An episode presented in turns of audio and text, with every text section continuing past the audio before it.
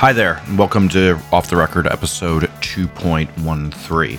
I did not successfully get a great interview this week, but I do think I have two things I'd like to say that will be quick and I think interesting to get your mind going if you like the thoughts that are normally on this podcast.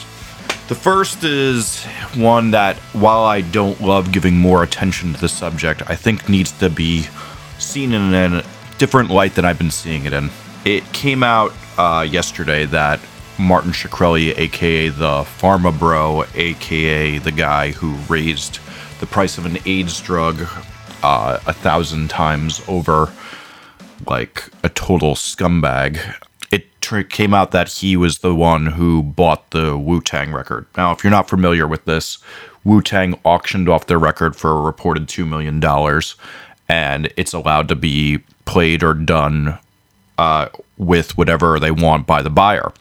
So, while this was a pretty unique circumstance, uh, it turns out he had indeed been the one who bought it. And he now has decided to make jokes about how he's going to buy private records from some of your favorite artists, making a list of them, including a joke about doing it with a band close to me since I work on their records Leftover Crack, which would never happen knowing those guys. Regardless, what I found really, really disturbing about this was the idea that we're living in a time where rich hedge fund managers like Shkreli are, are buying off everybody. And it was known that he gave uh, about $650,000 to Jeff Rickly's excellent label, Collect Records.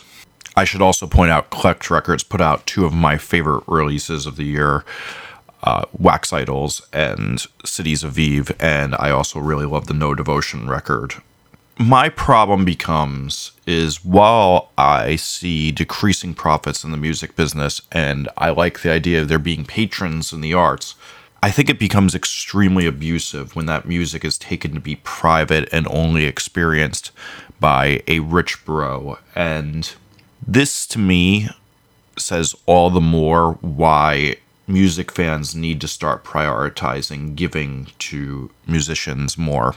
And while we've all gotten used to a Spotify culture, I'm becoming more and more convinced that when we love a record that we have to start hitting a large donation that we can afford on that name your own price Bandcamp page. Because the idea that a rich oligarch asshole can sit around and say, I'm going to make records that only I get is not only just obnoxious, but against every bit of what music should be about.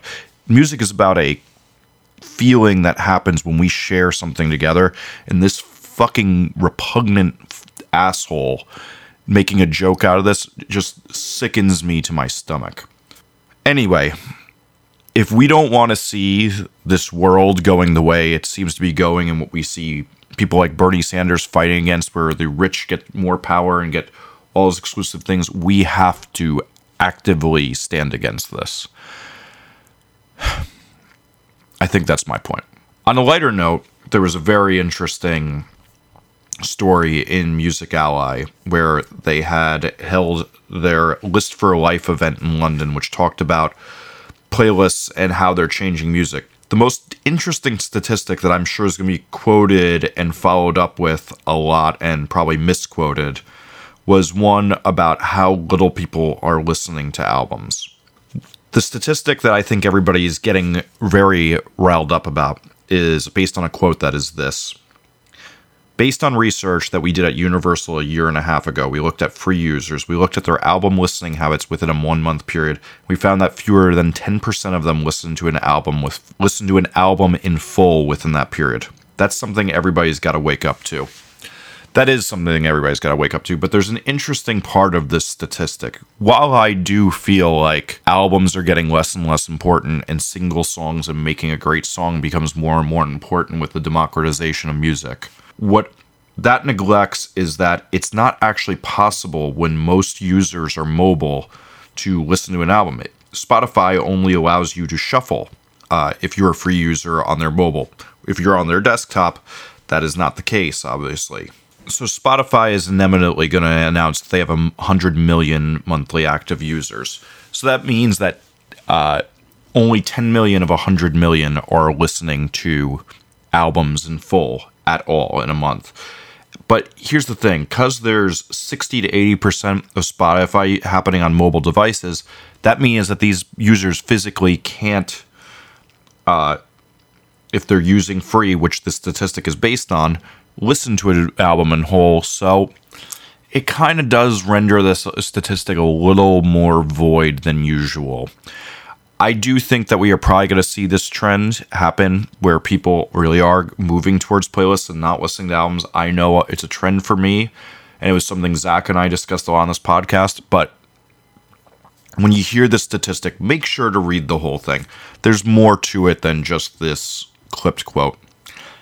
With that, I thank you, and next week I should have a new interview episode back. Thank you so much for listening, as always. Thanks for listening to Off the Record.